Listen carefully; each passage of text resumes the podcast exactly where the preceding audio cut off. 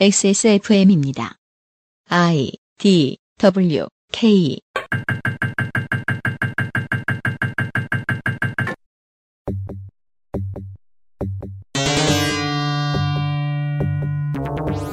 그것은 알기 싫다 특별기획 17 국정감사 기록실. 국방위원회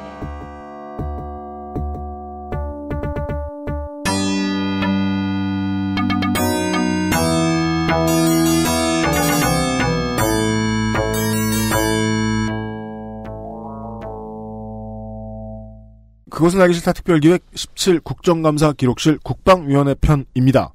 XSFM의 비상시국 대책위원회입니다. 홍성갑 덕질 간사가 제 오른쪽에 앉아 있습니다. 안녕하십니까. 오늘은 먼저 소개받는군요. 우리 XSFM의 조경태죠. 음, 그렇죠. 의전 따지다 탈당할 놈이다. 아, 윤세민 위원장입니다. 네, 안녕하십니까. 윤세민입니다. 유승균 의원이고요. 바로 오버뷰부터 시작하겠습니다. 오버뷰 특별히 일정을 말씀드리지 않는다면 해당 위원회는 10월 12일에서 10월 31일까지 올해는 20일간 국정감사를 진행하는 것으로 이해를 부탁드립니다.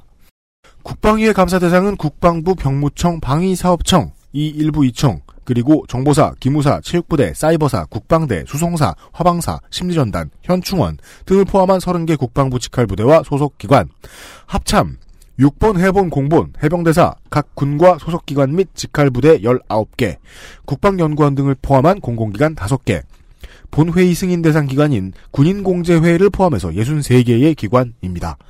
위원장의 당적 변경으로 인해 이번 주부터 국방위는 바른정당에서 자유한국당으로 사회권이 옮겨갔습니다.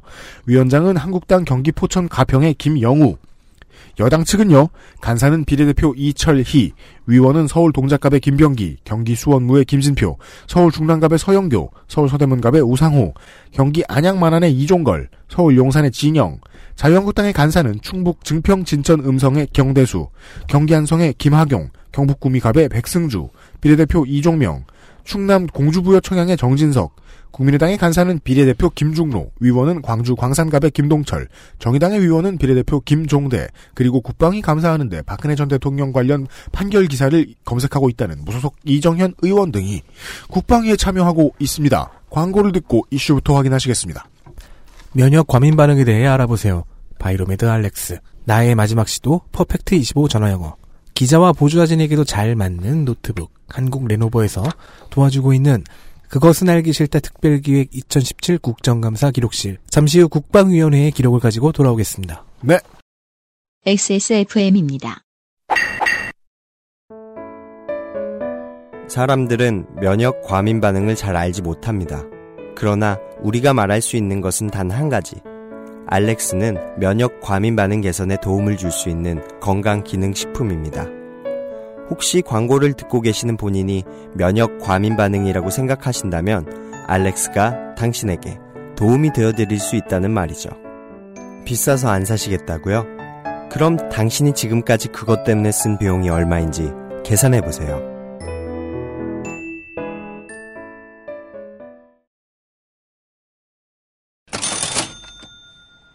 잠시 김상조 독점거래위원장 시간입니다. 안녕하십니까.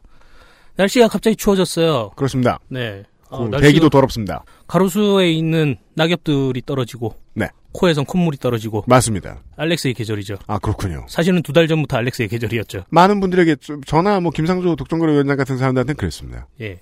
알렉스와 알렉스 아이의 음. 할인이 들어갑니다. 어 오랜만에 할인이군요. 네. 그래서 알렉스 두 병 같은 경우에는 12만 3천 원에서 네. 10만 3천 원으로. 음.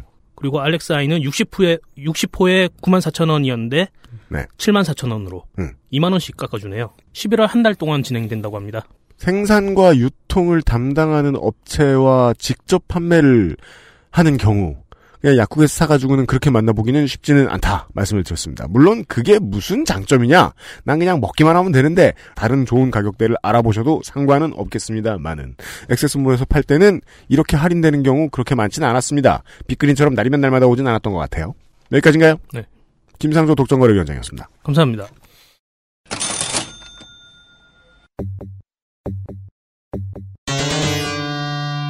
이슈 10 광고 들었습니다. 10가지의 이슈를 준비해 보았습니다. 첫 번째는 덕질 간사가 준비했습니다. 네. 사이버 사령부 생사의 갈림길로 민주당 이철희 12일 국방부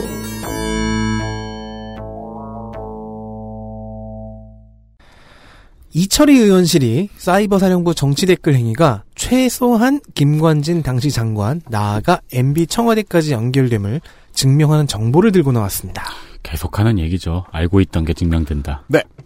김기현 당시 심리전단 총괄 계획과장이 국방부 조사본부 수사 진술 조서에서 대형 작전 성과 내용을 국방장관이 청와대에 지속 보고했고 청와대 김태효 당시 대외전략기획관 등에게 매일 보고했다고 증언했으며 대형 작전이 뭔지는 우리가 이제 2012년에 덕질인이 파헤친 적이 있습니다. 네. 갑자기 그때 예- 연애 못하던 기억들이 떠오르네요. 그리고 한 사이버 사령부 직원 역시 특정 중요 이슈는 장관에도 보고했다고 증언했다고 합니다. 또한 수사팀의 일원이 증언을 했는데 당시에 조사단장, 검찰단장, 법무관, 윤리관 이렇게 세 사람의 회의체가 김관진 장관에게 매일 보고하고 지침을 받았다는 내용도 밝혔습니다. 수사 중에 수사 내용을 수사 대상에게 보고하고 있었다는 얘기입니다. 그렇죠. 그리고 얼마 전 이 내용을 뒷받침하는 추가 문건이 700여 건 이상 발견되었습니다. 이쯤 되면 청와대와 정부 부처는 어, 문건 광산이죠. 네. 박근혜 정부 시절 사이버 사령부의 법원 전산망 해킹 의혹 기사도 12일 국방부 국정감사에서 얘기가 됐는데요. 네.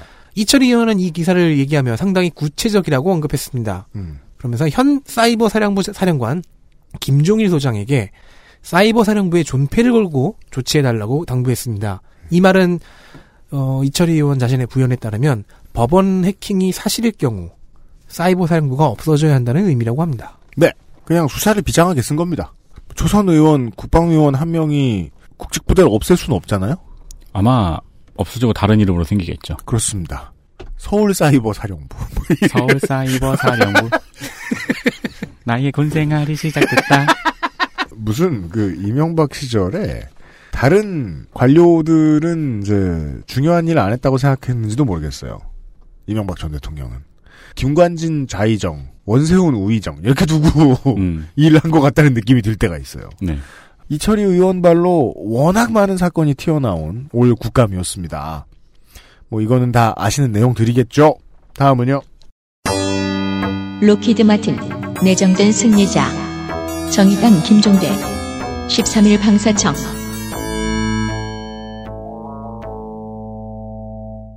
우리 군에서 그 차세대 전투기 3차 사업에서 입찰 자격이 안 되는 록히드 마틴에 특혜를 줬다는 의혹을 국민의당 김종대 의원실에서 제기했습니다. 어, FX 3차 사업에는 3개 업체가 참여를 했는데요. 네. 어, 나머지 2개 업체는 qualify가 좀 되는 수준이었는데 하나 그 열반, 넓어나요? 열반, 아, 그 아, 우열할 때 열. 예, 네. 우열할 때 열, 예, 모자란 그 열등생이 합격했죠. 네. 그게 록히드 마틴이었죠.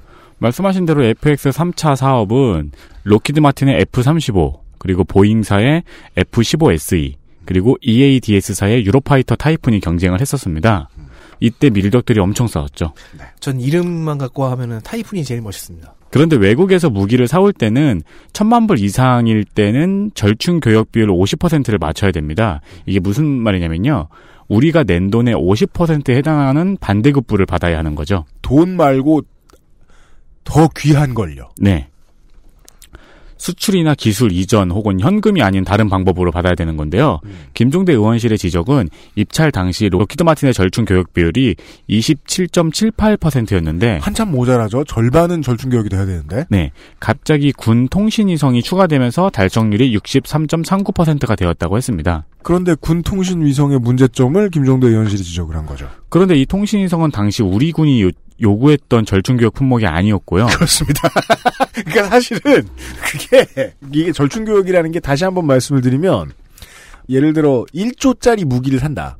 네. 그러면 최소 5천억에 해당하는 우리 기술을 사든지 우리 무기를 사든지 우리한테 기술을 가르쳐 주던지. 그렇게 해야 된다는 거예요. 그런데 로키드 마틴은 2,700억 어치 정도의 절충 교역만 해준다 그러고 그럼 나머지 2,500, 2,200억은 뭘로 할래? 그랬더니 어 뭐 꽃게, 냉동. 바, 지락 음. 벌크 만두 뭐 이- 이런 걸로 대신하겠다고 한 거예요. 맛은 있어요. 요구한 적이 없다니까 통신 위성은 요구한 적이 없으면 그린 자이언트라도 마찬가지야 통신 위성이나 그런 얘기입니다. 게다가 로키드 마틴은 결국 이 통신 위성 때문에 계약이 성사가 됐어요. 그렇습니다. 그리고는 그것도 못 해줍니다. 갑자기 통신위성을 제공하지 않겠다고 했습니다. 계약 계약 위반 아닙니까? 그러니까 이게 무슨 말이에요? 근데 계약을 할 때부터 계약 위반이었어요 어차피. 네.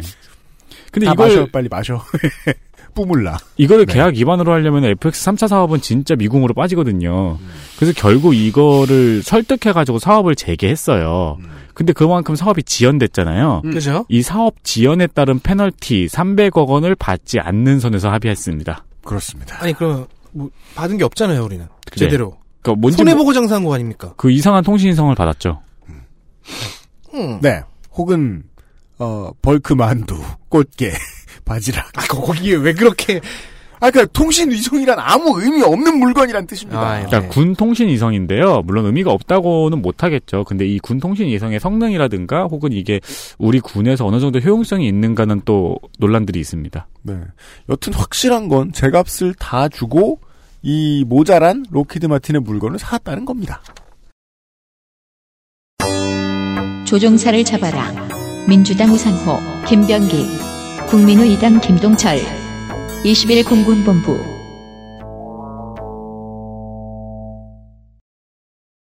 공군 조종사에게도 의무 복무 기간이 있죠. 모든 직업 군인에게는 따로 의무 복무 기간이 주어집니다. 네.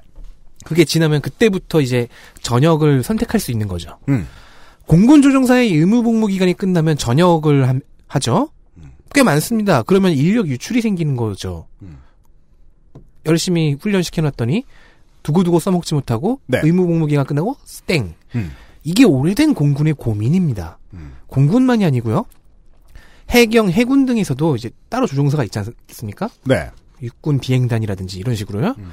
음. 이쪽에서도 전역 비율이 매우 높다고 해요. 네. 따라서 조종사는 양성 수에 비해서는 매우 희귀한 자원입니다. 그렇죠.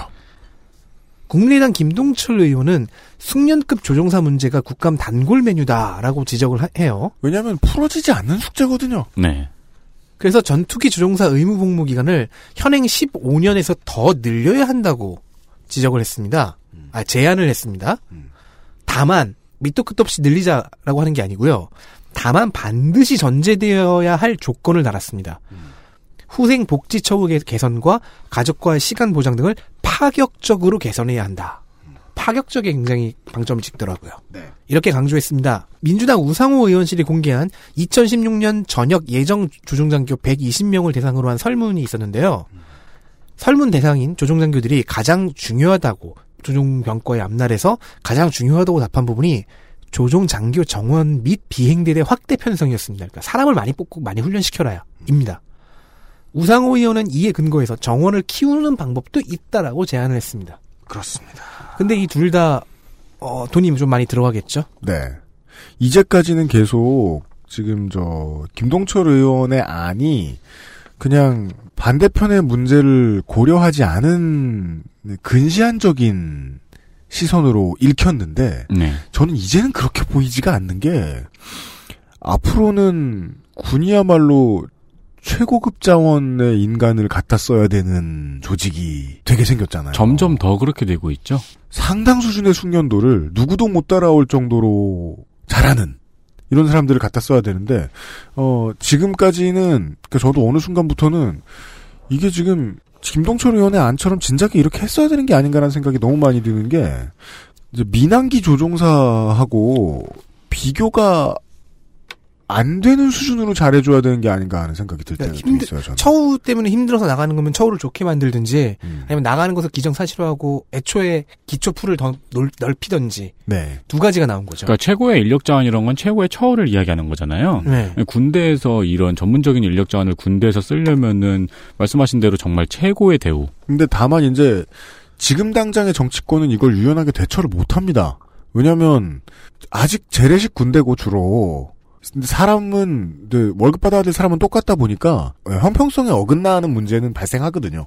예. 근데 군대가 진짜 이거를 철학을 바꿔야 되는 게 더불어민주당 김병기 의원 같은 경우에도 조종사뿐만이 아니고 정비사 유출도 심각하다고 지적을 했고요. 네. 게다가 잠수한 승조원도 같은 문제에 빠져 있습니다. 그러니까 이거는 우리나라 군대 전체 철학을 바꿔야 되는 거예요. 미국 같은 경우에 군에 소속되어 있는 전문가들은 정말 민간하고 민간하고 비교가 안 되는 대우를 받고 있거든요. 그래서 수준도 민간을 아득히 앞서 있고요. 네.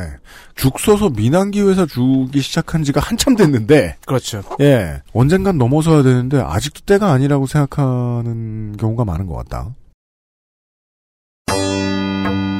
생도들의 연애 관리. 민주당 이철희. 19일 해군본부.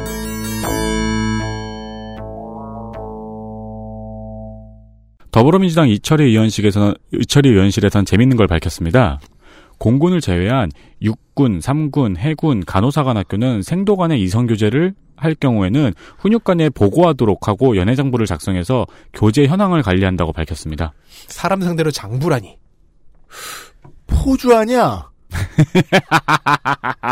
이 연애장부에는 인적사항이랑 교제를 시작한 시기 그리고 가족관계 등이 적혀 있었다고 합니다. 가족관계는 아, 뭐야? 가족 관계는 해군 사관학교 경우고요. 네. 일반적으로는 이제 성, 두 생도의 성별 학년 교제 시기 그리고 해군 사관학교의 경우에만 가족 관계와 거주지가 추가. 저 군대에 있을 때 그 건빵 뽀글이라 그랬거든요. 저 군대에 있을 때는 네. 건빵 뽀글이를 상병부터 먹을 수 있었거든요. 확실히 우리보다 앞군번이야. 그러니까요. 아주 폭력적이네, 그 문화. 막 먹었어요? 그럼요. 그럴 수가. 응. 내가 뭐 갖다 먹기도 하고 선임이 갖다 주기도 하고. 저는 자대로, 자대로 처음 가는 기차 안에서부터 먹었어요. 이등병 때 샴푸 썼겠네? 네. 그럴 수가. 그럼 뭐 창포물에 감아요, 이등병은? 이 뭐 당나라 군대였구만. 아니 뭐 없으면 비누 쓰기도 했지. 아, 뭐 잘 된 겁니다. 네. 어, 사관학교에선 연애가 그렇다고 합니다. 세상에. 육사와 해사는 1학년 생도간 이성교제를 금지하고 있고, 3사관학교는 3학년 2학기부터 이성교제가 가능합니다. 아, 삼사 어떡해. 그래서 이들은 이거에, 그러니까 이성교제가 불가능한 대상들은 교제 금지 대상으로 분류가 돼요.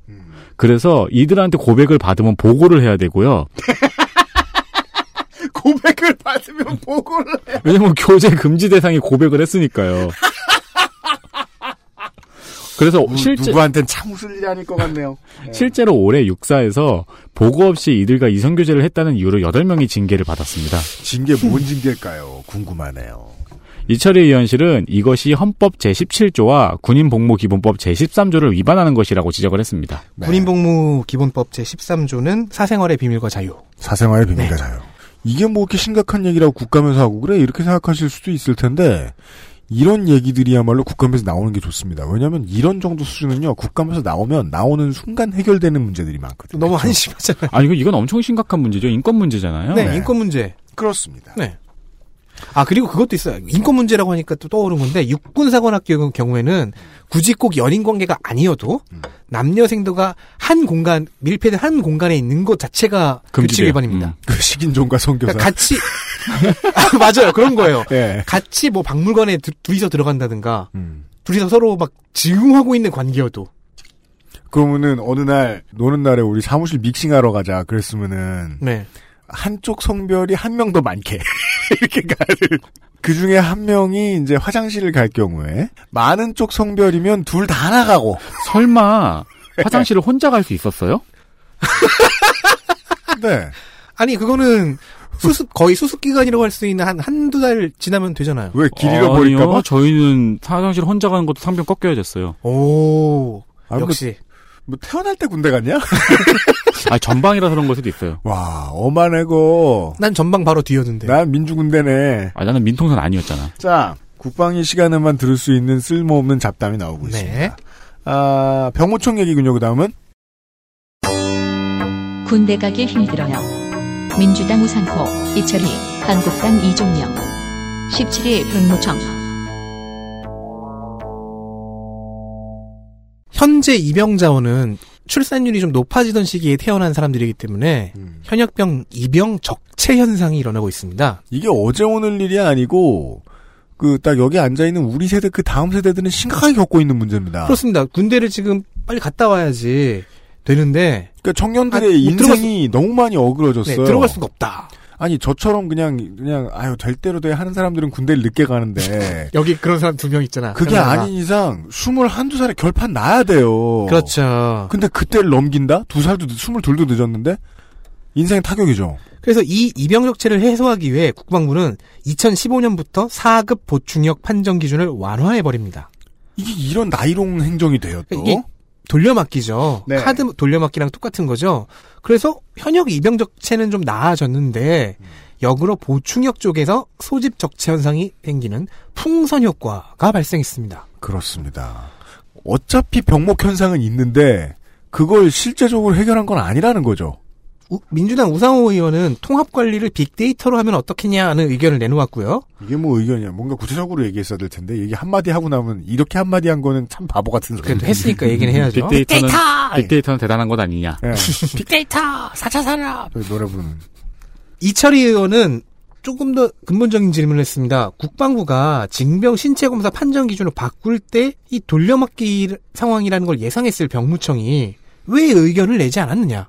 한국당 이종명 의원은 보충역 복무기관이 적은 것도 원인 중 하나로 봤습니다. 그래서 인건비 예산과 인원 배정을 병무청이 직접 관리하면 어떻겠느냐라는 방안을 제시했습니다.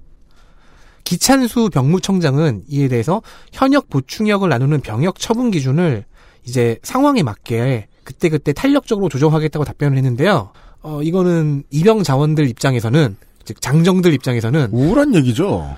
작년에는 내가 4급이었는데 금년에는 그죠. 현역, 작년에는 내가 현역이었는데 금년에는 보충역 이런 식으로 될 수 있다는 거죠. 예. 이거는 인권의 문제죠. 정말 그 일관성 없는 수능을 대하는 수험생의 입장이랄까요? 언제 스무 살, 스물한 살이 되느냐에 따라 따라서 내 운명이 달라지는 거 아니에요. 그러니까 나를 집어다가 냉탕과 온탕에 계속 넣다 뺐다 하는 거잖아요. 그렇죠. 제가 신검 받을 때 3급, 4급 그 경계선에 있었거든요. 그때 3급을 받았 고 군- 그 현역으로 입영을 했는데 그때 저를 지금 데려다 놓으면 4급이 될 수도 있고 그렇죠. 2년 뒤에 데려다 놓으면 또 3급이 될 수도 있고 그거는 이 개인의 문제가 아니고 그것 때문에 입영 시기를 본, 본인이 조절하려고 할거 네. 아니에요. 신검 시기를. 제가 음악하는 논팽이가 아니었으면 큰 문제가 됐을 수도 있어요. 자, 병무청 업무 보고에 따르면요. 대통령 공약에 따라서 21개월인 현역 복무 기간이 18개월로 줄어들 예정입니다. 그러면 현역 자원 수요가 늘어나죠. 그러면 현, 현역 이병 적체는 해소될 것이고 이렇게 되면 현역 판정을 느리고 보충역 자원 일부를 현역으로 돌리면 즉 재검을 해서 네. 너 현역임 해주면 보충역 적체도 해소될 것이라고 내다보고 있습니다. 네. 3개월 줄어든 거 가지고 얼마나 바뀔지는 모르겠습니다만은 그때 가서 다시 봐야 되겠네요. 어, 이병 예정, 예정인 분들 힘내십시오. 18개월이면 저는 상병이 꺾였네요. 그래요? 근데 그렇죠. 18개월이면 나는 난 병장이지. 병장을 달았는데 난 응, 나도 병장 달았지. 6674였잖아요. 80년대 군대에서 또. 그럼 맞아. 6675. 뭐 이렇게, 뭐 이렇게 할아버지셔? 형보다 10살 많을지도 보이지도 몰라. 않는 조상이야. 한국전에 참전한 거 아니에요? 그동안 반말해서 미안해. 이제 수통이 45년도 거긴 했어요. 그건 나도 그래요. 그건 나도 그래요. 전술핵 유령 논쟁에 대한 논쟁. 정의당 김종대. 12일 국방부.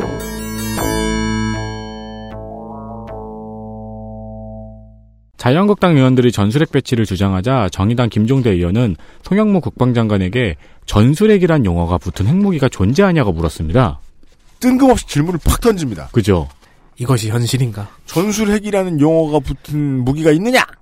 그리고 최근 전술핵으로 거론되는 B-61 항공폭탄을 전술핵이라고 지칭하냐고 물었습니다. 이거 지칭한 거는 미국 의회 조사국이죠. 송 장관은 전술핵이란 용어는 지금은 사용하지 않는다고 답했고요. 미국에서 안 씁니다. 이런 얘기했죠. B-61 항공폭탄도 전술핵이라고 부르지 않는다고 답했습니다. 김종대 의원실은 전술핵이라고 지칭하는 무기는 냉전 시대에 존재했던 것이고 이후 모두 폐기했다고 밝혔으며 전술핵은 폭발력 1킬로톤 미만을 이야기하는 건데 B-61은 최소 0.4킬로톤에서 최대 140킬로톤까지 조정을 할 수 있는 무기라며 이건 그냥 핵무기라고 네, 지정을 전략 핵무기. 예, 지적을 했습니다. 그리고 국감장에서의 전술핵 논쟁은 유령 논쟁이라고 발언했습니다. 존재하지 않는 것을 논하니까요. 한국당 의원들이 이거 하나는 분명하잖아. 이게 뭔지도 모르면서 자꾸 핵을 얘기한다. 그 제가 화학병이었지 않습니까? 화생방. 아이고. 제가 네. 2007년에 교육받을 때또이 네. 얘기가 나왔었어요. 뭐가요? 전술핵? 이제 전술핵이라는 건 존재하지 않는다. 음. 1킬로톤 이하의 소형 탄두나 음. 핵배낭 같은 거는 음. 이제는 연구용으로 샘플 남겨놓은 한 뭐 10기, 100기 음. 이 정도를 제외하고서는 그나마도 뭐 어디 숨겨져 있을 것이고 음. 서류상으로 잡히고 뭐 실제 쓸 수 있는 운용할 수 있는 전력으로서는 존재하지 않는다. 운용할 수 있는 있다면 절- 예, 있다면 북한에 있을 거다. 끝. 운용 운용할 수 그런데 북한에 있는 거 우리가 가지자는 거 아니에요. 다른 네. 나라에는 없고 그 있다면 어디에 있을 것이다 이런 식으로 얘기하는 거 보니까 그 전에는 실전력으로서의 가치가 있다가 어느 순간부터 뒤처진 모양이네요. 그렇죠. 기 술력으로 대체가 가능했던 것 같네요. 지금 보니까. 비- 왜냐면은 전술 핵무기를 쓰면요. 그 국지적인 폭발 핵폭발을 일으킬 수 있는데 그 지역을 쓸 수 없는 문제가 생겨요. 음, 방사능 때문에. 음. 그럴 바에는 최근에 계속해서 개발되는 폭탄들을 쓰면 나- 된다. 네. 그 이야기는 잠시 후에 인터뷰 시간에 다시 한번 좀 물어보기로 하- 확인해 보기로 하고요. SM3 자동차가 아닙니다.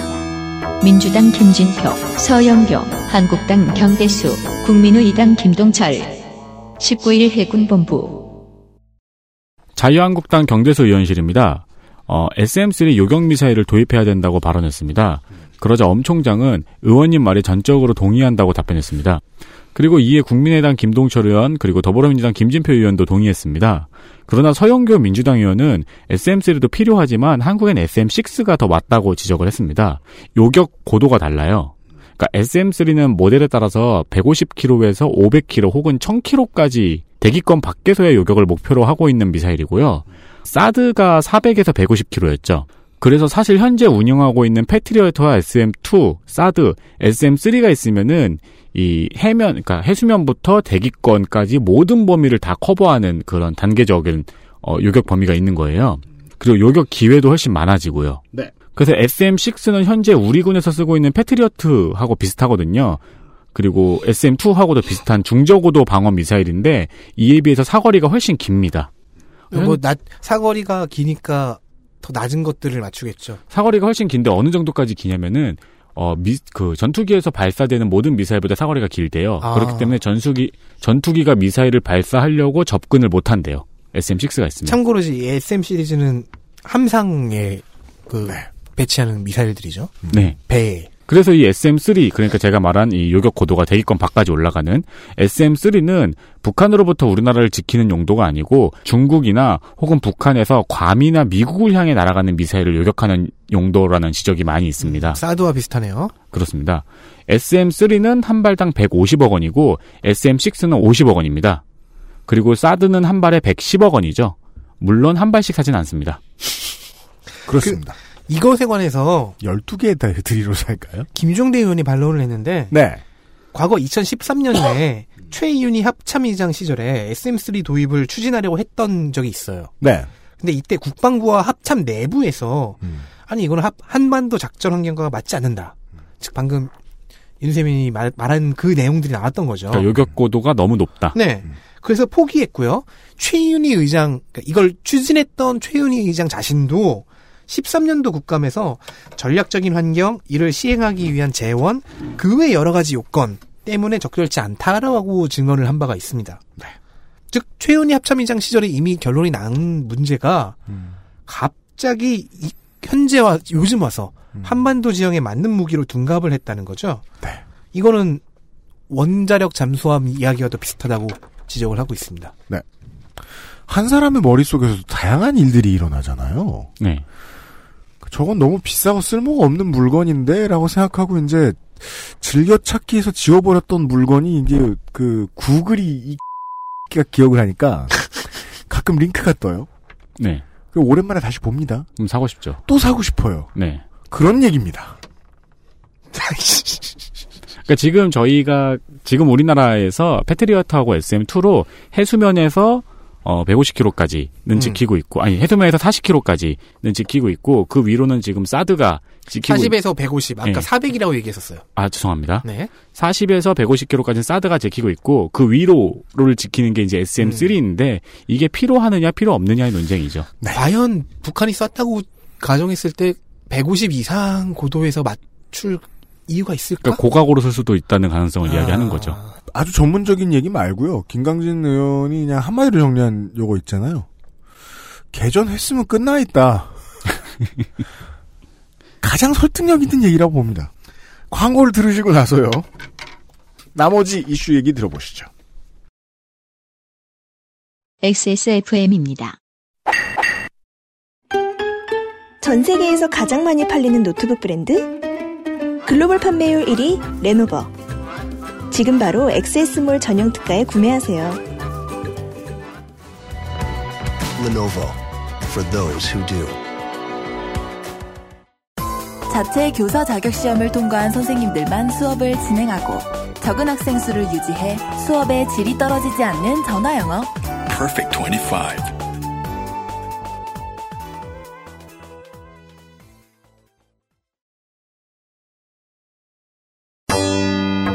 위로 받는 데 필요한 재원의 계급 차이. 민주당 이철희. 12일 국방부.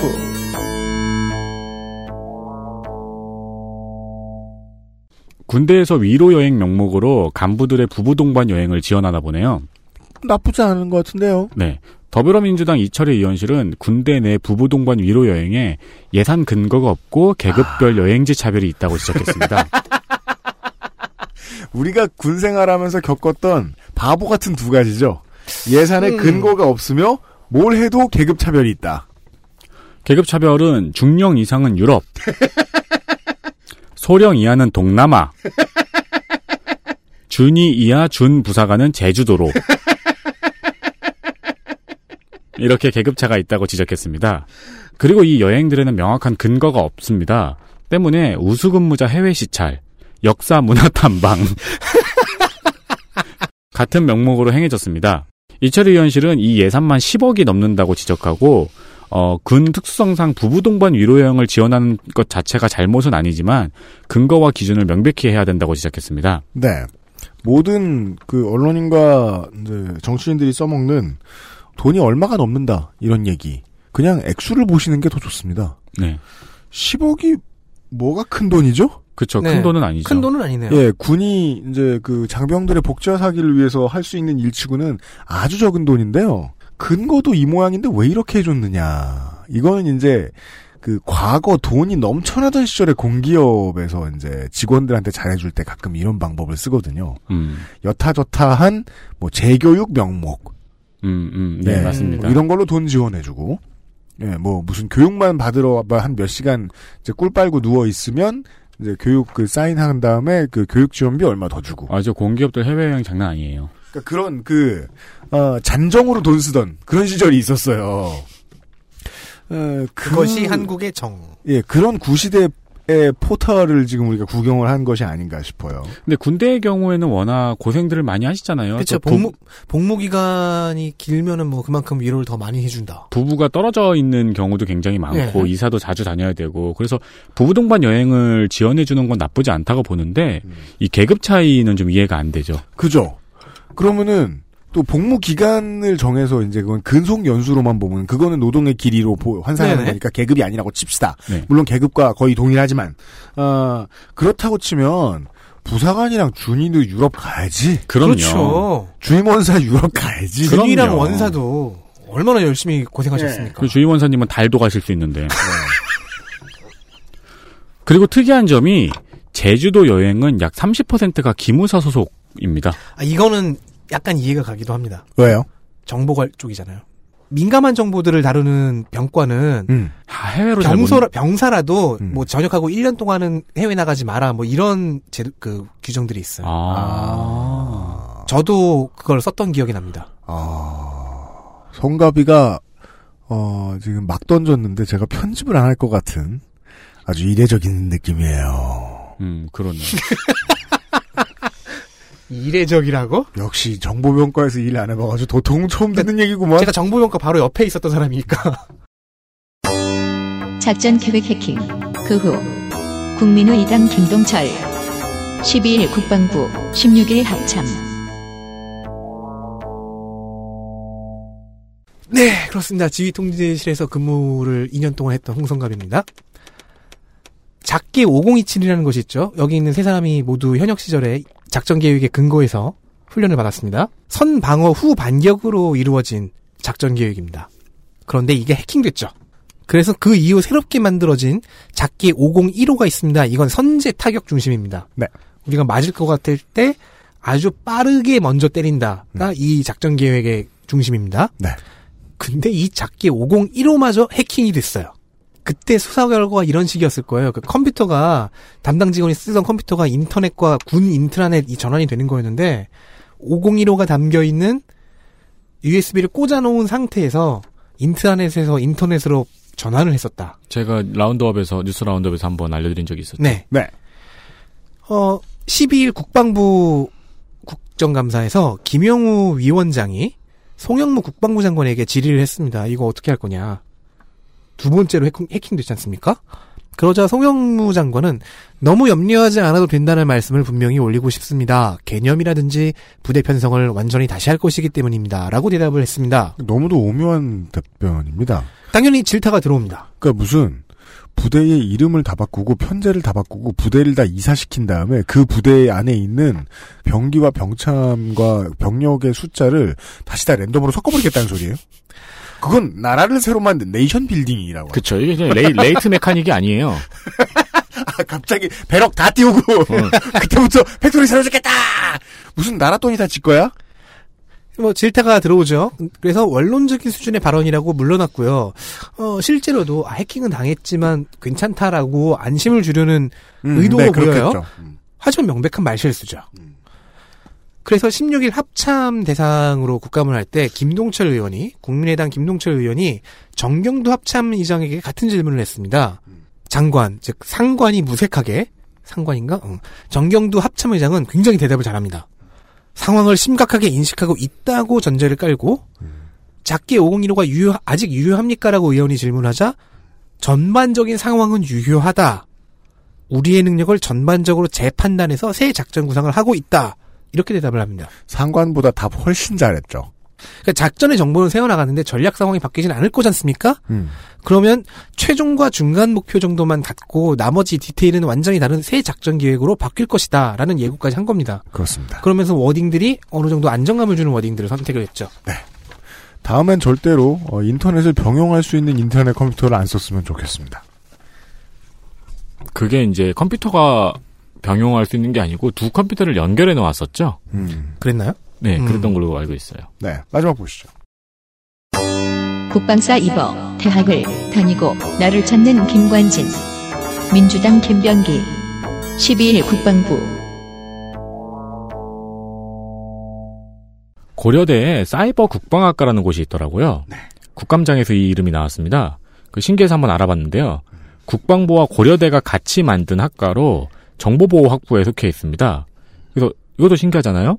정보보호 학부를 알아보니까 금융보안, 디지털 포렌식, 정보보호, 빅데이터 응용, 보안학과 이런 게 속해 있는 학부더라고요. 그래서 음. 이 사이버 국방학과를 들었을 때는 이게 뭐야 싶은데 이 학부들을 보니까 사이버 국방학과라는 것도 있어야겠다라는 생각이 들더라고요. 네.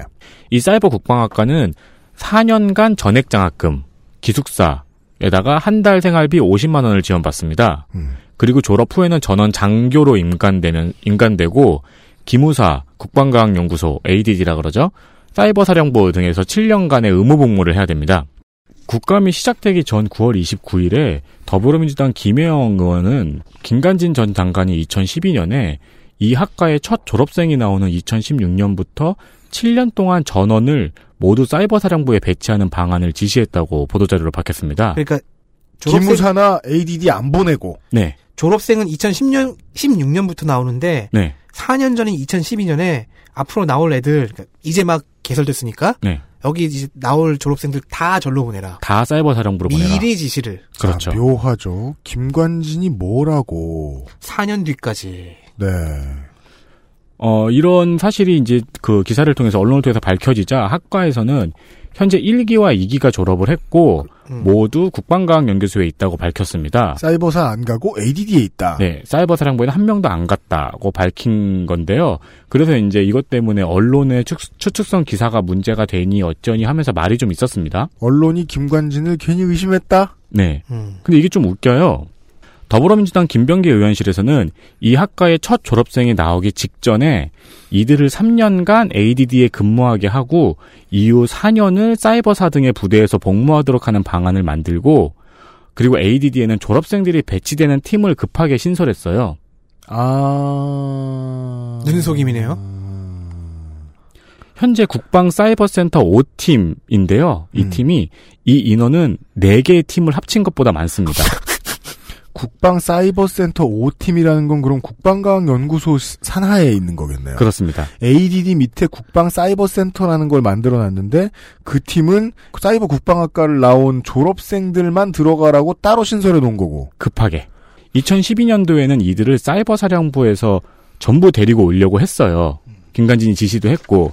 근데 2015년도에는 댓글 여론조작 사건에 대해서 이미 다 뽀록이 나 있던 상황이잖아요.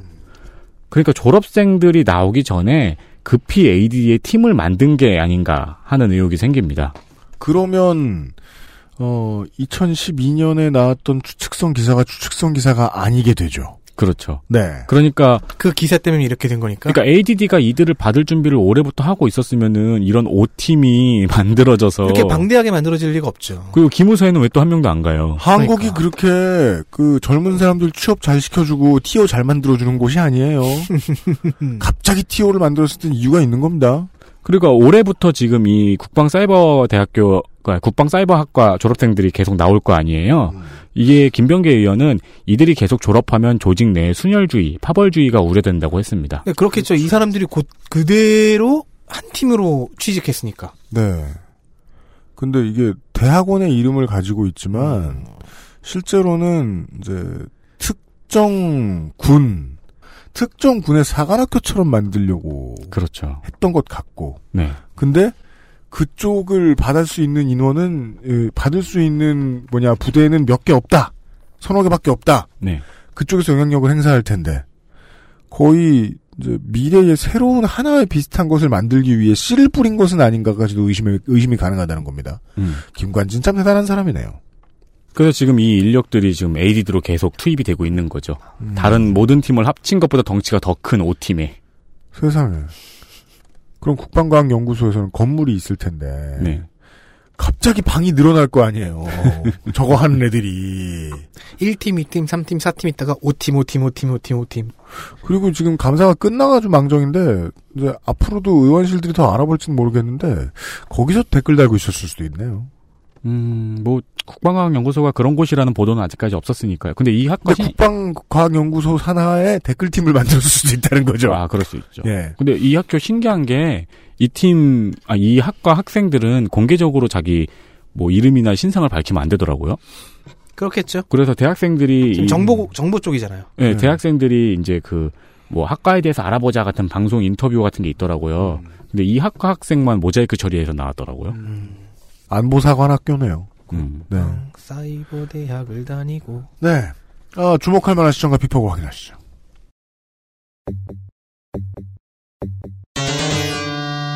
주목할 만한 시전과 피폭. 이정현, 이정현. 무소속 이정현. 신변과 관련하여. 제가 지금 말씀드리는 뉴스는 국감 뉴스는 아니지만 검색하다가 나온 뉴스입니다. 자, 이거 주목해 주십시오, 선수 여러분. 받아 쓰세요. 무소속 이정현 의원인데요. 이정현 의원은 현재 카이에 조카 채용 청탁 의혹이 있습니다. KAI의 조카 채용 청탁 의혹을 받고 있습니다. 네. 얌전하게 남들 다 하는 강원랜드로 할 것이지. 그러면 묻어갈 수 있었는데. 네, 이 의혹이 현재 진행 중이고 이를 두고 이정현 의원의 동생은 형과는 관계없다. 연관 짓지 말아달라고 언론에 밝힌 바가 있습니다. 그럼 완전 청백리죠. 국형이 국회의원인데 형도 안 타고 청탁을 했어요? 근데 카이가 지금 열- 몇 가지 논란이 있죠. 국감장에서도 이야기가 나왔고. 그래서 검찰이 카이의 압수수색을 하러 간 날 이정현 의원과 마주칩니다. 그래서 이제 인사하고 지나가는 거죠. 어 여기 웬일이세요? 당시에 카이에서는 사장은 출장 중이었고요. 네. 부사장 부사장하고 만나고 있었다고 합니다. 네. 사 장의 출장은 계획적이었을 거라는데 한 표를 가- 던집니다.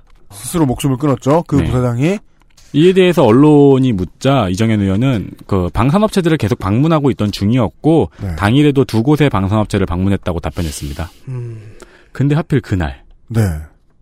항공우주 산업, 방산 비리, 그리고 20대의 국방위원 요런 단어들 얽혀 있습니다. 네. 아, 하나 더 있나요? 군인의 내는 진심이 아닐 수 있다. 송영무 국방장관 31일 종합감사 자유한국당 이종명 의원이 송영무 국방장관에게 동성애자 현황 파악을 해야 하지 않겠냐라고 물어, 물었습니다. 그러자 송영무 국방장관은 네 라고 하고 이에 이어서 이종명 의원이 이걸 알아야 범법 행위를 예방할 수 있지 않느냐라는 식으로 아, 뭐, 마음에 안 들지만 현행법상으로는 맞는 얘기긴 한데. 그러니까 마치 동성애자들을 이렇게 가해자인 것처럼 범법행위 네. 가해자인 것처럼 이야기를 했는데요. 어, 이를 알아야 범법행위를 예방할 수 있다라는 식으로 이야기를 하자 여기에 또 네라고 대답을 했습니다. 네. 아, 소울리스. 영혼 없는. 아, 그, 그, 군인의 내죠. 네. 예. 예. 예. 아, 나 많이 입어서 알아.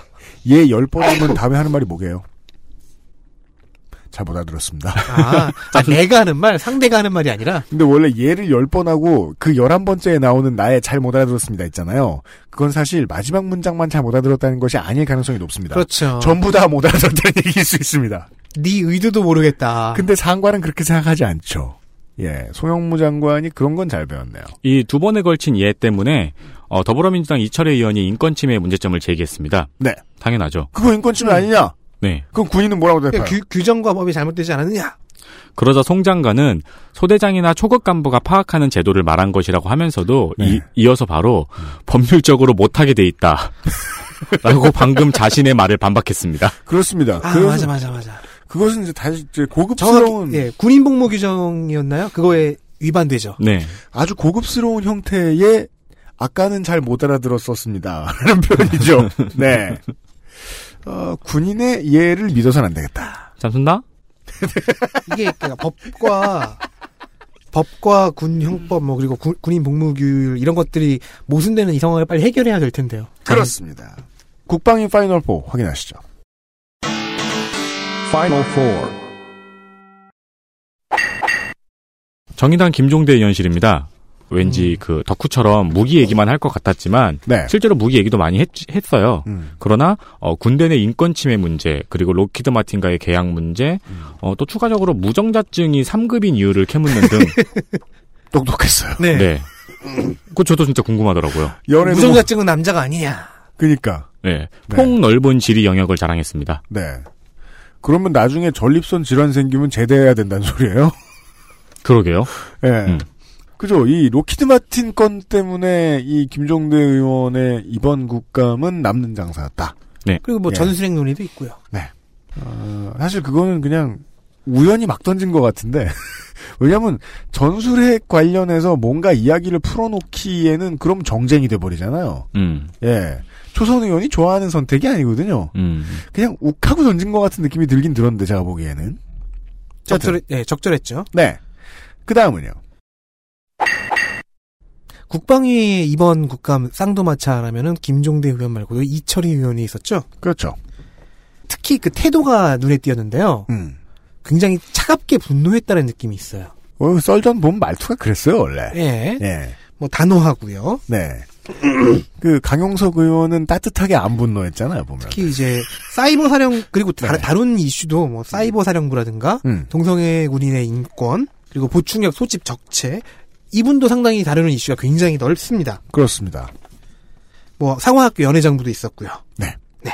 소재가 참신한 경우가 많았다. 네. 그러니까 워낙에 이제 그 정쟁과 관련된 이슈가 많이 팔렸는데 많이 팔릴 것도 했는데 다른 중요한 것들도 많이 한 것 같아요. 네. 이철희 의원실 같은 경우는 예민한 인권 문제를 하나도 그냥 넘어가지 않았더라고요. 네. 그리고 굉장히 단호하게 얘기를 하죠. 네. 네. 정의당과 민주당의 두 명의 비례대표 보셨고요. 두 명 더 있습니다. 어, 국민의당 김동철 의원실입니다. 네. 김동철 의원실 같은 경우에도 이 국정 국방위 국정감사를 검색하면 이름이 계속 남아요. 쌍도마 저는 그 쌍도마차 바로 뒤를 달리는 네, 그리고 화제에 대한 이- 화제가 되는 이슈에 대해서도 공부를 굉장히 많이 한 티가 납니다. 네. 특히 그 최근에 이제 수리온에 대해서 수리온 감사 결과에 대해서 문- 말이 많잖아요. 예, 이 부분에 대해서도 공부를 굉장히 많이 했더라고요. 네. 당적이 어디였든 간에 광주의 국회의원들이 사감으로는요, 어, 19대나 18대에 비해 퀄이 좋아졌다는 생각이, 다른 위원회 방송 들으실 때도 확인하실 수 있을 것 같기도 합니다. 한 명 더 남았죠? 국민의당 김중로 의원인데요. 네. 김중로 의원은 되게 안타까운 게 네. 말을 너무 못해요. 음. 교장 선생님 훈화 같습니다. 교장 선생님처럼 말하는 건 말을 되게 못하는 게 맞긴 맞는데 교장 선생님은 말을 하는 게 아니라 마법을 쓰시는 거죠. 제, 아, 수면 마법? 음, 정신과 시간을. 교장 선생님의 입에서 나오는 소리는 말이 아니라 background sound잖아요. 맞아요. BGM을 말하는 거죠. 예, 그렇게 김중로 해요. 의원이 그렇다는 겁니까? 들고 나왔던 이슈 중에 굵직한 거 두 가지만 해보면요. 군인 공제회 경영 문제, 그리고 제2작전 사령부의 노후화, 아, 네. 이 작사는 어, 큰일 날 곳이죠. 후방 전체를 커버하는 곳이죠. 네. 그냥 고철탑 같은. 네. 그런데 이 이슈들을 들고 나오면서 굉장히 방대한 자료를 명석하게 분석을 해냅니다. 그런데 너무 말을 못해서 그게 네. 다 가려졌죠. 아. 하지만 그 부분을 걷어내고 나- 보면 음. 진부한 논지와 어눌한 말솜씨를 걷어내고 보면 굉장히 방대하고 명석한 자료 분석이 있었습니다. 그런 건 저희들이 걷어내고 봐드릴 테니까 청취자 여러분들은 그냥 어, 평상시 일상에 전념하십시오. 그저 저 뭐냐 김중로 의원 국감하는 거 찾아보지 마시고요. 다리를 폭파할 것 같은 주무시면 보- 주무시고 싶을 때 보시고요. 네. 네. 이왕 찾아보시고 싶으시면 홍진호 납북 같은 거예요.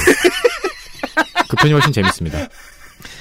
그 군인 공제회 경영 문제는 네. 아, 찾아볼 만은 합니다. 알겠습니다. 국방위 얘기. 아, 저희들이 준비한 건 여기까지였고요. 광고를 듣고 나서 에, 국방위의 Final Four 가운데서 한 명의 의원과 인터뷰를 진행을 해보지요. 신발은 사놨습니다. XSFM입니다. 어제는 난리도 아니었어. 이번 거래는 진짜 사기였다니까. 나야 알지. 내가 좀만 더 영어를 잘했어도 이런 일 안 생겼지. 근데 어떡하냐? 무역업이 12년 차에 토익도 900을 넘는데 영어는 계속 속을 썩인다니까. 영어를 책으로만 잘해요, 내가. Um, hey, why don't you call Perfect 25? 뭐? Perfect 25. 뭔데 그게? Perfect 25 English phone call service. 이거 말하는 거야? 퍼펙트25.com? Yeah, that's a good start.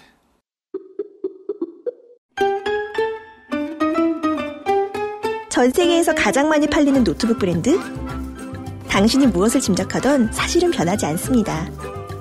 까다로운 군사 교육을 통과한 인류 최초의 노트북 싱크패드. 저렴하고 세련된 디자인의 일상형 노트북 아이디어 패드. 글로벌 판매율 1위 노트북 브랜드 레노버. 지금 최대 40만원 할인 혜택을 엑세스몰에서 확인하세요. Lenovo for those who do. 면역 과민 반응 개선용 건강기능식품 알렉스. 면역 과민 반응 개선 기능으로 국내 최초 식약처 개별 인정을 받았습니다. 써보신 분들의 반응을 알아보세요.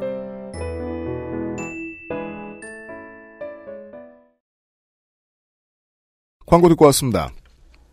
XSFM 특별기획 17 국정감사기록실 국방위원회 시간에서는요. 좀 전에 선정해드린 네 의원 가운데서 어, 팟캐스트 청취자에게 가장 친숙한 이름이지요.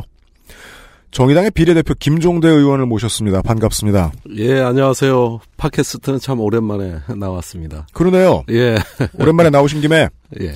청주시 상당구의 청취자 여러분께 인사하십시오. 아이고, 또 우리, 어, 저를 또 조사를 하셨네요. 예. 말투가 뭐 다른 나라 말을 갑자기 꺼내 쓰시네요. 예, 우리 상당구에 상당히 제가 좋아하는 우리 주민 여러분 안녕하십니까. 자주 찾아뵙지 못해 죄송합니다. 아, 준비된 코멘트도 있군요. 예. 정우택 의원한테도 인사하세요. 미래의 카운터 파트너인데요. 그분은 제가 조금 쉬게 해드려야 될 것 같아요. 예. 아, 21대에는 예, 21대는 이제 조금 쉬셔라. 네. 예, 약간 지금 하시는 정치의 행보가 네. 접으셔야 될 상황이실 수도 있어요. 그런데 우리가 그렇게 수고하신 정치인을 쉬게 해드리는 게 또 저의 임무니까 복지입니까? 예, 좀 노력하겠습니다. 네. 어, 비례 2년 차부터 이렇게 아, 지역구에 변죽을 올리고 다니는 의원실이 흔치 않습니다. 아, 청주시 상당구의 아, 마음을 빼앗긴 비례대표 김종대 의원과 어, 이야기를 나눠보겠습니다.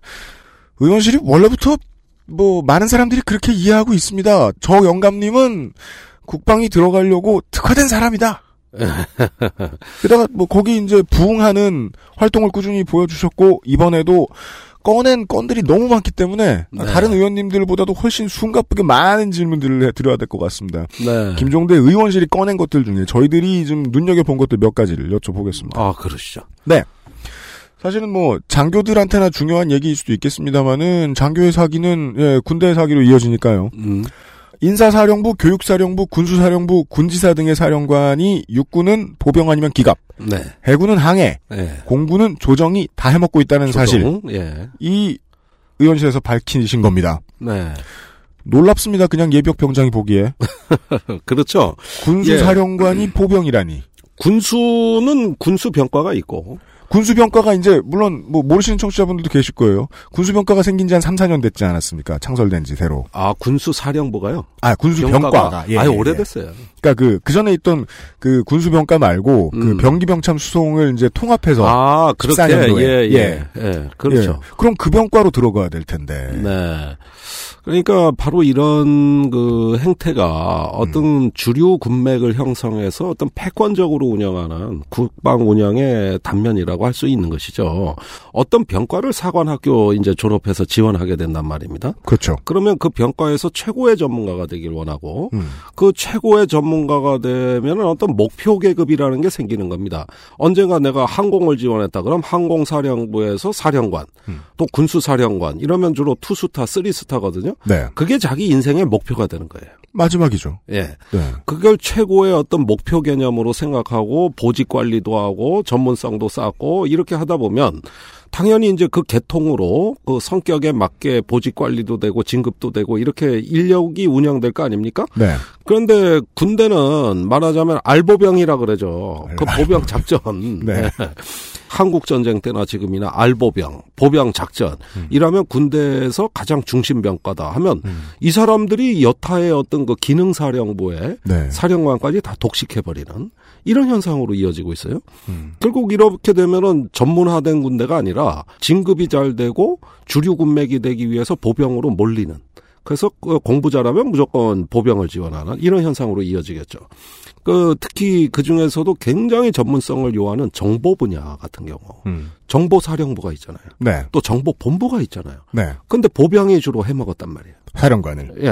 네. 그러니까 아무 정보에 전문성 없는 사람들이 음. 와가지고 정보를 다룬다든가 또 항공, 군수 이런 기능까지도 보병이 다 독차지해가지고 가장 이상했던 게 그거였습니다. 육군은 조상을 기병대를 두고 있으니까 이제 항공병과가 있는 건데 네. 항작사의 사령관이 보병이라는 거. 보병은 비행기 타면 헬기 좀 타보고 레펠 몇 번 타고 그거 이상으로 할 사람 별로 없단 말이죠. 없어요. 항작사의 사령관이 보병이 된다는 건 좀 이상합니다. 그렇습니다. 최근에 이제 그 항공작전사령부는 아파치 헬기가 도입되는 걸 전제로 해서 창설된 네. 어, 지금 한 10년 정도 된 사령부예요. 음. 어, 김대중 정부 당시에 말기에 추진이 돼가지고 창설이 됐습니다. 네. 그 강습 항공단이라고 해서 아파치 헬기로 적지에 들어가서 음. 강습 작전을 하는 이런 새로운 부대가 나타난 겁니다. 네. 음. 이것은 그 육군의 항공병과가 엄연히 존재하기 때문에 네. 그 항공병과의 전문성을 높여서 음. 어 적지 종심 단독 작전을 할 수 있는 예, 이런 아파치 헬기 부대를 양성해야 되는데 결국은 보병이 해먹었어요. 최근엔 또 물러 나와서 인사가 지금 이루어지지 않아 공석입니다 현재는. 아. 예, 그리고 참모장 정도 되니까 이제 그때부터 항공병과가 하더라고. 아마 그쪽은 이제 소장이 맥시멈 아까 말씀해 주신 대로 항공병과는 소장까지만 올라갈 수 있으니까 네. 그럼 아마 뭐뭐 참모장이나 부사령관 이런 사람들은 뭐 준장일 텐데 네, 그렇습니다. 참모장이 준장입니다. 그럼 그 사람들은 거기서 끝났다 치고 나중에 또 사령관으로 들어오는 사람들은 보병일 가능성이 지금까지 봐온 바로는 높아 보인다. 네, 그렇죠. 그게 일반적 행태니까요. 그러면 항공병과는 이제 거기서 전문성을 쌓더라도 항공사령부나 예하 항공부대 또는 어, 어떤 중요한 정책직 에 번갈아 가면서 예. 이렇게 보직 이동을 하다가 사령관으로 진출하지 못하면 이제 진급이 안 된다는 얘기겠죠. 어, 그런 부분들이 상당히 이런 어떤 기능적인 병과들의 비애라고 할 수 있습니다. 의원님이 지적해 주신 부분에 이제 장기적인 걱정을 이렇게 유추해 봐도 될까요? 수능을 보고 음. 꿈을 안고 들어간 젊은이들이 네. 이제 생도가 돼서 1학년이 되자마자 어 나 보병해야 되네. 네. 어나 조정해야 되네. 네. 이 생각부터 사- 사로잡혔을 수밖에 없다. 그렇죠. 예를 들면 공군본부의 경우에 그 참모총장 비서실장이 있다. 또 부관이 있다. 이렇게 비서실에 편제가 있을 거 아닙니까? 네. 그런데 참모총장 일정표 짜고 밥 먹는 거 계획하는 게 부관인데 네. 그것도 조정병가. 그 부관평가가 해야죠. 어, 인사도 조정병가. 그건 인사행정평가가 해야죠. 예. 그렇듯이 주요 요직이란 요직은 전부 조종사 출신들이 하고 있어요. 음. 그러면서 조종사의 또 어떤 그 군맥이라는 것도 어떤 기종을 몰았느냐. F4 펜탄기를 몰았냐. F5 제공호를 몰았냐. F16 조종사냐. 이렇게 해가지고 또 그룹핑이 된단 말이에요. 구형 기종일수록 실권이 크죠. 옛날 비행기를 아, 몰았던 고위 장성들은 음. 대부분 옛날 비행기니까요. 예. 이렇게 해가지고 오히려 경험이 거꾸로 돼 있습니다. 최신 지식은 아랫사람이 갖고 있고 음. 고리타분한 옛날 비행기 지식은 윗사람이 갖고 있는 거예요. 그리고 요직은 그들에게 돌아갈 그들에게 없다. 돌아가는 것이죠. 예. 그렇게 되다 보니까 병기 군수 분야도 발전해야 되는데 음. 이 조종병과는 어, 항공기 탄약이 몇 발 있는지에 관심이 없어요. 자기가 어떤 전투기 타느냐에만 관심이 네. 있지. 그러다 훈련 때 되면은 왜 이렇게 탄약이 없냐고 불평을 합니다. 군수 장교들이 진출을 못 해가지고 의견을 낼수 있는 세력이 약하니까 네. 점점 낙후되는 거예요. 아. 그러면서 비행기 타면서 이렇게 부려먹기 좋아하는 조종병과들이 거의 상위 직급을 독식을 하다 보니까 항공 전력이 불균형하게 발전하겠죠? 장교들만 슬프고 돈 좀 못 벌고 이런 문제에서 끝나는 수준이 아니라 전력 불균형이 우려된다. 전력 불균형이 우려되죠. 아니 지금 F-15가 지금 60대가 도입돼 있는데 네. 거기에 한 대에 두 발씩 따는 슬레미알이라는 공대지 미사일이 네. 지금 군대에 40발밖에 없습니다. 원래는 8번 떠서 작전할 수 있는 적정 수량이 960발이 있어야 됩니다. 네. 근데 지금 40발이에요. 이 문제는 사령관이 파악 똑바로 못하고 대처 똑바로 못한 탓이라고 보십니까? 아무래도 최신 전투기 사는 세력만 득세를 하고 그 전투기를 샀으면 제대로 써먹는 세력들 음. 그걸 뒷받침하고 뒤에서 도와주는 세력은 한참 후순위로 밀리니까 음. 결국은 어떻게 됩니까? 전투기 살 돈도 모자란데 언제 탄약 사고 언제 정비합니까? 음. 이런 식으로 뭘 하나 벌려놓기만 하지 수습하는 사람이 없다는 게 조종병과가 모든 직위를 독식한 것의 패단이라고 저는 생각해요. 어, 수습은 군수병참이 할 텐데. 예. 그런데 예산도 적게 주고 또 해군 같은 경우는 항해병과 아니면은 그렇죠. 아니 그 항해만 합니까? 배라는 게 1년에 3분의 1 이상 거의 반은 정비를 해야 되는 게 예, 함정인데 사실 이것도 참 안타까운 얘기예요. 우리가 천안함 때 천안함에 있는 소나 그 음파 탐지 장비가 뭐 북한의 잠수함을 잡았네 못 잡았네 말이 많았지만 그 논쟁에 의미가 없었던 게 그 음파 탐지 장비는 고물이라서 북한 잠수함이 있든 없든 어차피 못 잡아요. 네. 이 사실을 해군 작전 사령부나 이함대 사령부의 지휘관들이 모르고 있는 겁니다. 음, 음, 모르고 네, 있는 네, 거예요. 맞죠. 아. 밑에 음. 자기 부하들이 어떤 전투 장비, 어떤 장비로 지금 제대로 가동하는지를 까맣게 모르고 있으니까 천안함 때 대혼란에 빠진 이유가 그때 해군 수뇌부도 갈팡질팡했던 게 왜 소나에 안 나타났지? 이거 따지고 있는데 그 소나는 어차피 못 잡는다고. 그럴 정도로 고물 덩어리가 있으나마나한 게 달려 있었는데 아 위에 항해만 하시는 분들 그 고급 사령관들은 이런 거에 관심이 없다고. 그 실패의 상당히 중요한 부분이 어, 특기를 가진 장교들 간의 밸런스가 무너진 문제. 인사에서. 그렇습니다. 이 군대라는 건 앞에서 싸우는 자가 있는가 하면 옆에서 도와주는 자, 뒤에서 또 보살펴주는 사람 이렇게 해가지고 앞과 옆과 뒤가 다 균형된 발전을 해야 하나의 전투력이라는 게 발휘되는데 우리 군대는 뭔가 어 폼나고 또 앞에서 좀 이렇게 영광스러운 중요한 직책, 진급이 잘 되는 이런 세력들 위주로 되다 보니까 어, 뒤에서 도와주는 사람들의 어떤 그 공로나 가치는 무시하게 마련이고 이게 이제 보여주는 행정군대 전형이라고 저는 봐요. 알겠습니다. 두 번째 얘기. 음. 이게 이제 언론에 가장 많이 어, 따여서 쓰였던 의원님의 워딩이 있었죠. 송영무 장관에게 전술핵이라는 용어가 붙은 핵무기가 존재하느냐? 네. 라는 질문.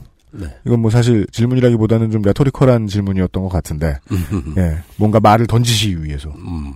송 장관 역시 미국에서 그런 용어는 안 쓴다고 맞받아 줬습니다. 네. 실제로 전술핵 개념에 대한 논쟁이 무의미하다는 이야기를 하시기 위해서 꺼내셨던 말씀이었겠죠. 그렇습니다. 아, 이 한국 사회에 가장 황당한 일이 벌어지는 게 바로 전 전술핵 논쟁이라고 생각해요. 홍준표 자유한국당 대표가 미국에 전술핵 배치해달라고 어, 얼마 전에 다녀오지 않았습니까? 네. 그러면서 천만인 전술핵 재배치 서명 운동도 벌이는데 음. 이게 다 가짜라는 거예요. 이건 가짜일 수밖에 없어요. 자, 미국의 입장에서 전술핵이란 용어만 나오면 이건 이- 누가 이런 위험천만한 얘기를 하냐 이렇게 나옵니다. 당연합니다. 누가 그럴까? 미국의 전략사령관이나 아니면 참모총장들이 그러죠. 자, 이 전술핵이란 용어에 내포된 뜻은 우리는 규모가 작은 핵무기라고 이해를 하지만 미국은 그렇게 이해를 안 합니다. 어, 실전에서 사용할 수 있는 핵무기라는 뜻으로 전술핵을 얘기하는 거라고 보고 있는 거예요. 네. 전략적인 단위가 아니라 전술적 작은 단위에 쓰는 핵무기가 존재하는 것처럼 되면 어떻게 되냐 하면은 핵무기가 실전에 사용될 가능성이 높아지는 거예요. 그렇죠. 위험 천만한 발상이고 있지도 않은 발상이라는 겁니다. 음. 그러면은 냉전 시대에 있었던 전술핵은 뭐냐? 그건 실제로 어, 전쟁에서 쓰려고 핵폭탄, 또 핵포탄, 음. 그다음에 핵쥐뢰, 핵배낭 이런 걸 만든 겁니다. 네. 이거는 재래식 무기가 열세일 때 보완하기 위한 목적으로 소형 핵무기를 냉전 시대에 다량으로 운용했어요. 근데 지금 다 없어졌습니다. 왜일까요? 이제 재래식 무기의 성능이 워낙 우수해져서 음. 굳이 핵무기로 보완하지 않아도 되는 전술핵 무용론이 나왔고 아, 협정 탓이 아니라 재래식 무기가 더 강해졌다. 그렇습니다. 네. 두 번째는 어, 핵무기를 전쟁에서 사용한다는 정치적 부담입니다. 그렇죠. 예, 이런 것 때문에 이제 전술핵이란 용어, 개념, 또 실존하는 그 핵무, 시- 소형 핵무기를 다 없앤 거라서 지구상에는 멸종된 무기라고 보시면 돼요. 그래서 한국당 의원들이 이제 미국 가서 음. 나가서 출국했을 때 다 많은 사람들이 걱정을 했습니다. 이게 그냥 자기들 하고 싶은 거 하는 건 좋은데 너무 망신스럽다. 네. 국방성의 입장에서는 어느 나라 야당의 의원들이 핵 사달라, 핵 사겠다고 왔대요. 음. 어디? 이란? 한국이라면 너무 이상하지 않습니까? 네. 정말로 말씀하신 대로 말도 안 되기도 하고. 네. 그러니까 없는 거를 자꾸 재배치하자 그러면 이거 정말 곤란한데 에, 자유한국당이 얘기하는 거는 그 B61B. 네, 그 에, 와중에 그- 한국당은 모델 넘버까지 찍어서 이거 사고 싶다고 하고 있어요. 예, 그 항, 어, 항공기 투하 전술 핵무기가 있다 이렇게 주장하는 겁니다. 네.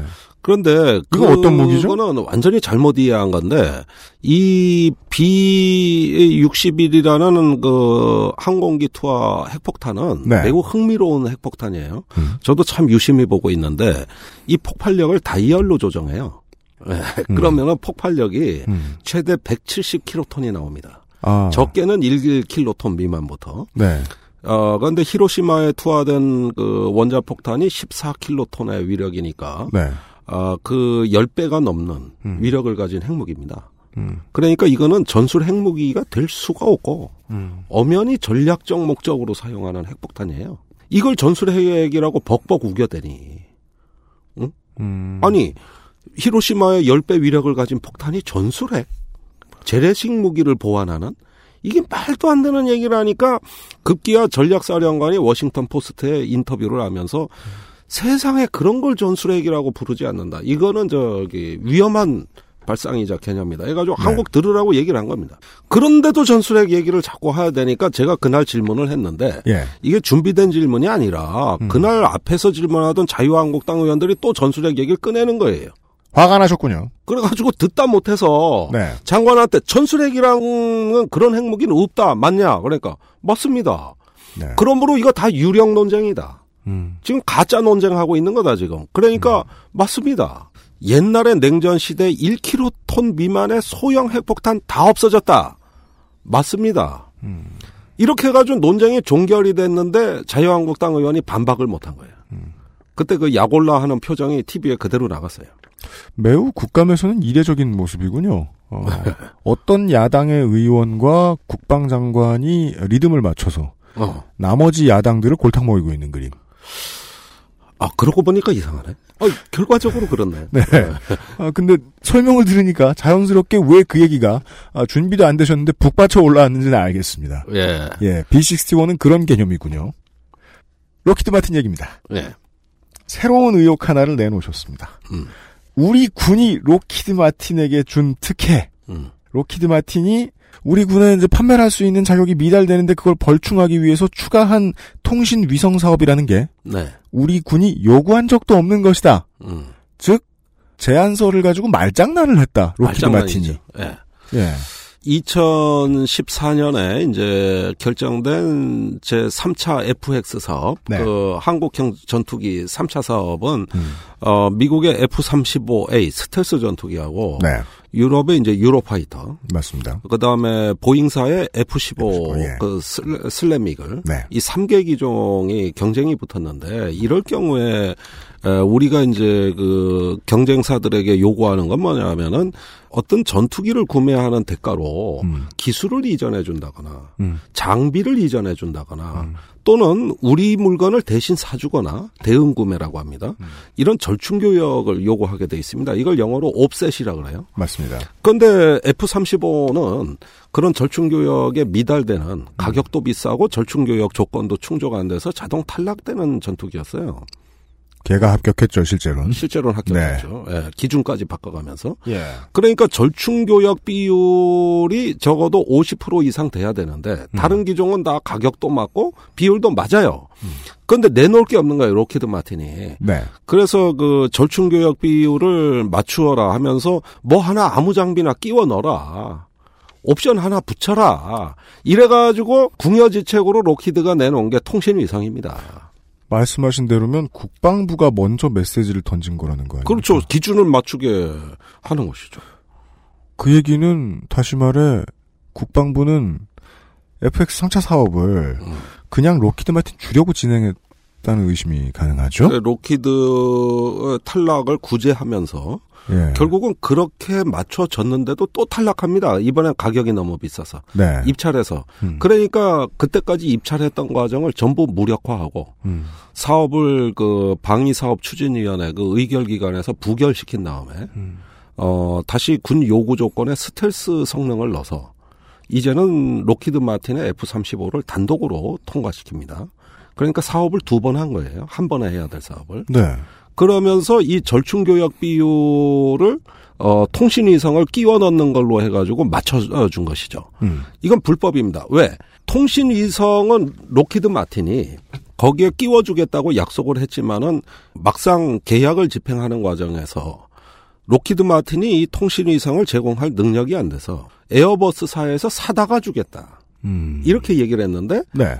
가격을 잘못 예측해서 에어버스하고 로키드가 협상을 해보니 예상한 가격에 3배가 나왔어요. 세 배가 떴다. 그러니까 이때 로키드가 말을 바꾸는 거야. 아 통신 위성을 끼워 넣어주려 그랬는데 생각보다 비싸서 못 주겠다. 그럼 어떻게 하냐고. 기종 선정은 F-35로 됐는데. 그래서 못 주겠다 그러니까 무상으로 받는 걸로 우리는 알고 F-35를 선정해 준 거예요. 그런데 선정된 다음에 말을 바꾼 겁니다. 못 주겠다. 그러면은 저기 왜 그러냐? 가격이 비싸다. 그러면은 가격이 예상보다 비싼 만큼을 한국 정부가 돈을 더 내라는 겁니다. 마지막 한 푼까지 아꼈네요. 네. 로키드 마틴은. 예. 아니, 공짜로 끼워주겠다 그래서 선정된 비행기인데 돈을 거꾸로 로키드가 우리 보고 내놓으라는 거예요.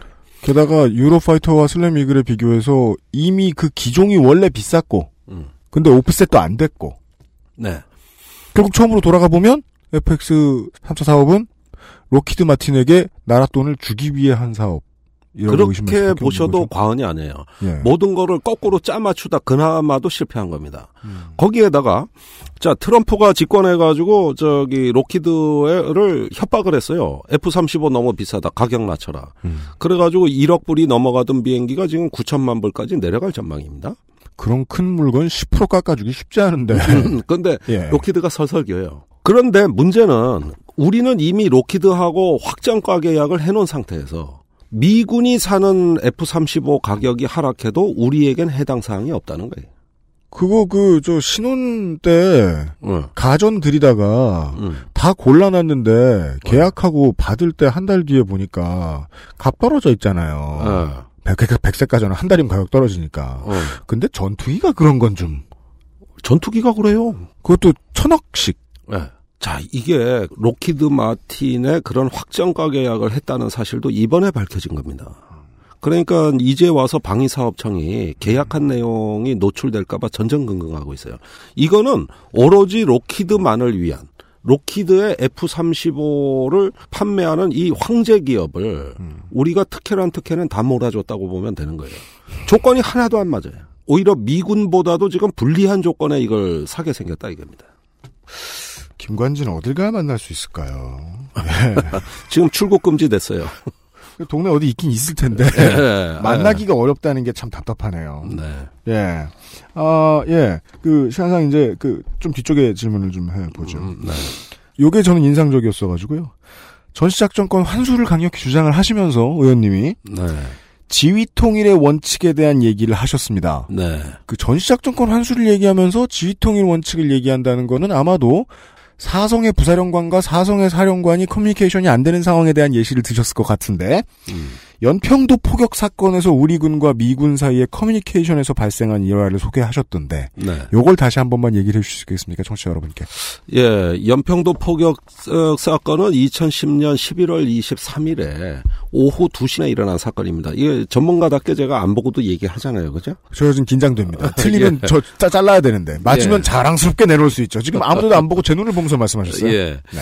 그 제가 이 사건에 대해서는 여러 차례 조사했는데 그 중에 네. 가장 인상적인 것은 우리가 자주 포로 북한이 포를 쏘자 응징을 하고 그러자 북한이 2차 포격을 가해서 또 다시 응사하는 사건이 벌어질 때 예.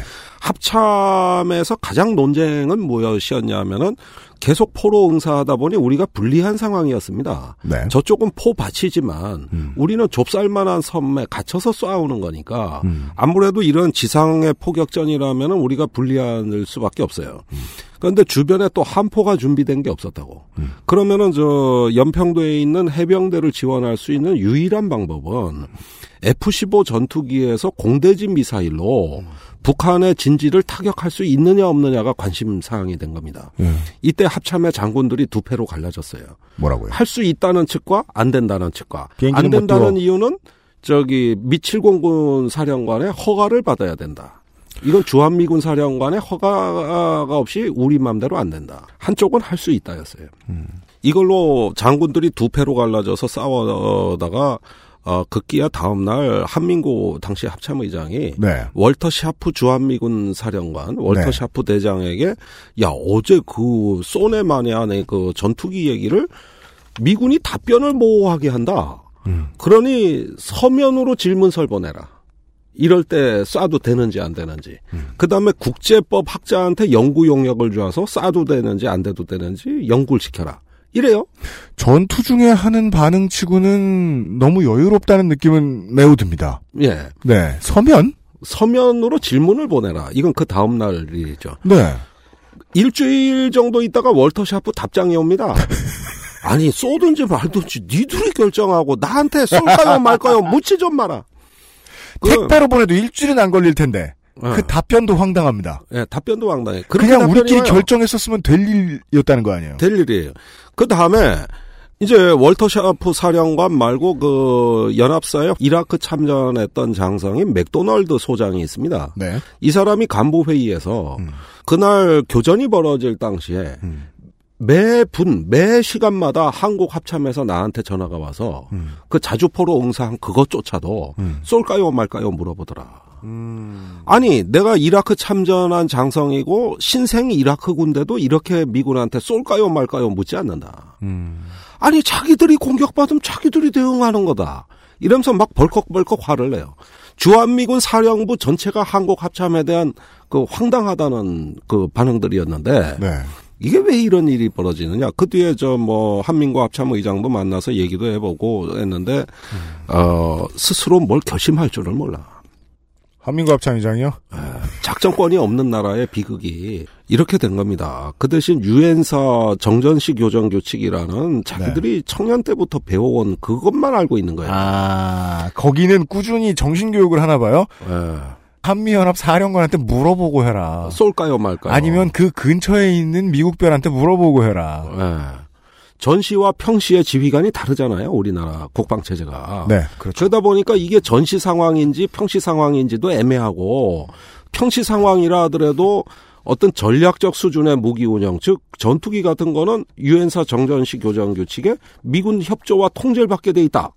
이러니까 내가 작전권이 있는 건지 없는 건지 쏴도 되는지 안 되는지를 모르고 계속 쏠까요 말까요. 그러는 동안에 해병대가 힘겹게 교전을 하다가 결국 어 우리 장병 4명이 2명 부상 2명 네. 사망되는 어 엄청난 그 피해가 있었고 민간인도 돌아가셨고 네. 어, 또 부상자들이 많이 발생했어요. 그렇죠. 그래서 아니, 도대체 60만, 63만 대군을 운영하는 대부대를 지휘하는 우리나라 작전의 총수가 쏴도 돼야 되는지 아닌지를 몰라서 미군한테 편지를 보내고 전화를 하다는 이 나라의 군사 주권이 송두리째 사라진 나라가 아니라면 어떻게 이런 행태가 가능하냐. 이건 전 세계 우리나라밖에 없는 일이다는 거예요. 그래서 전시작전권을 우리가 가져온다는 뜻은 네. 이제 이러한 문제를 해결함으로써 우리가 스스로 강해지자는 얘기다. 내가 보기에는 북한의 핵미사일이 위협이냐? 오히려 변화를 두려워하고 강해질 걸 두려워하는 우리의 무사한 일에다가 지독한 미국의 종속된 의존 심리. 저것이 바로 우리한테 위협이라는 거예요. 그 보수와 진보의 국방에 대한 비전을 잠깐 빼놓고 생각을 한다고 하더라도 이제 연평도 포격 사건에서 말씀해주신 대로 다쳤던 장병과 민간인이 있고 아, 상한 민간 시설과 군사 시설이 있는데 더 피해가 가지 않도록 최대한 빨리 움직이려면 그게 한미 연합사가 빨리 나서는 거였든 아니면은 육군이 국부에 국방부가 빨리 나서는 거였든 둘 중에 한쪽으로 어떻게든 지휘 체계가 일어나는 돼 있어야 했다. 네. 예. 당연하죠. 아니, 예선 전에는 허정모 감독이 지휘하다가 본선 전 나가면 히딩크로 감독이 바뀐다는 얘기입니다. 이 얘기가 월드컵 축구 대표가. 네.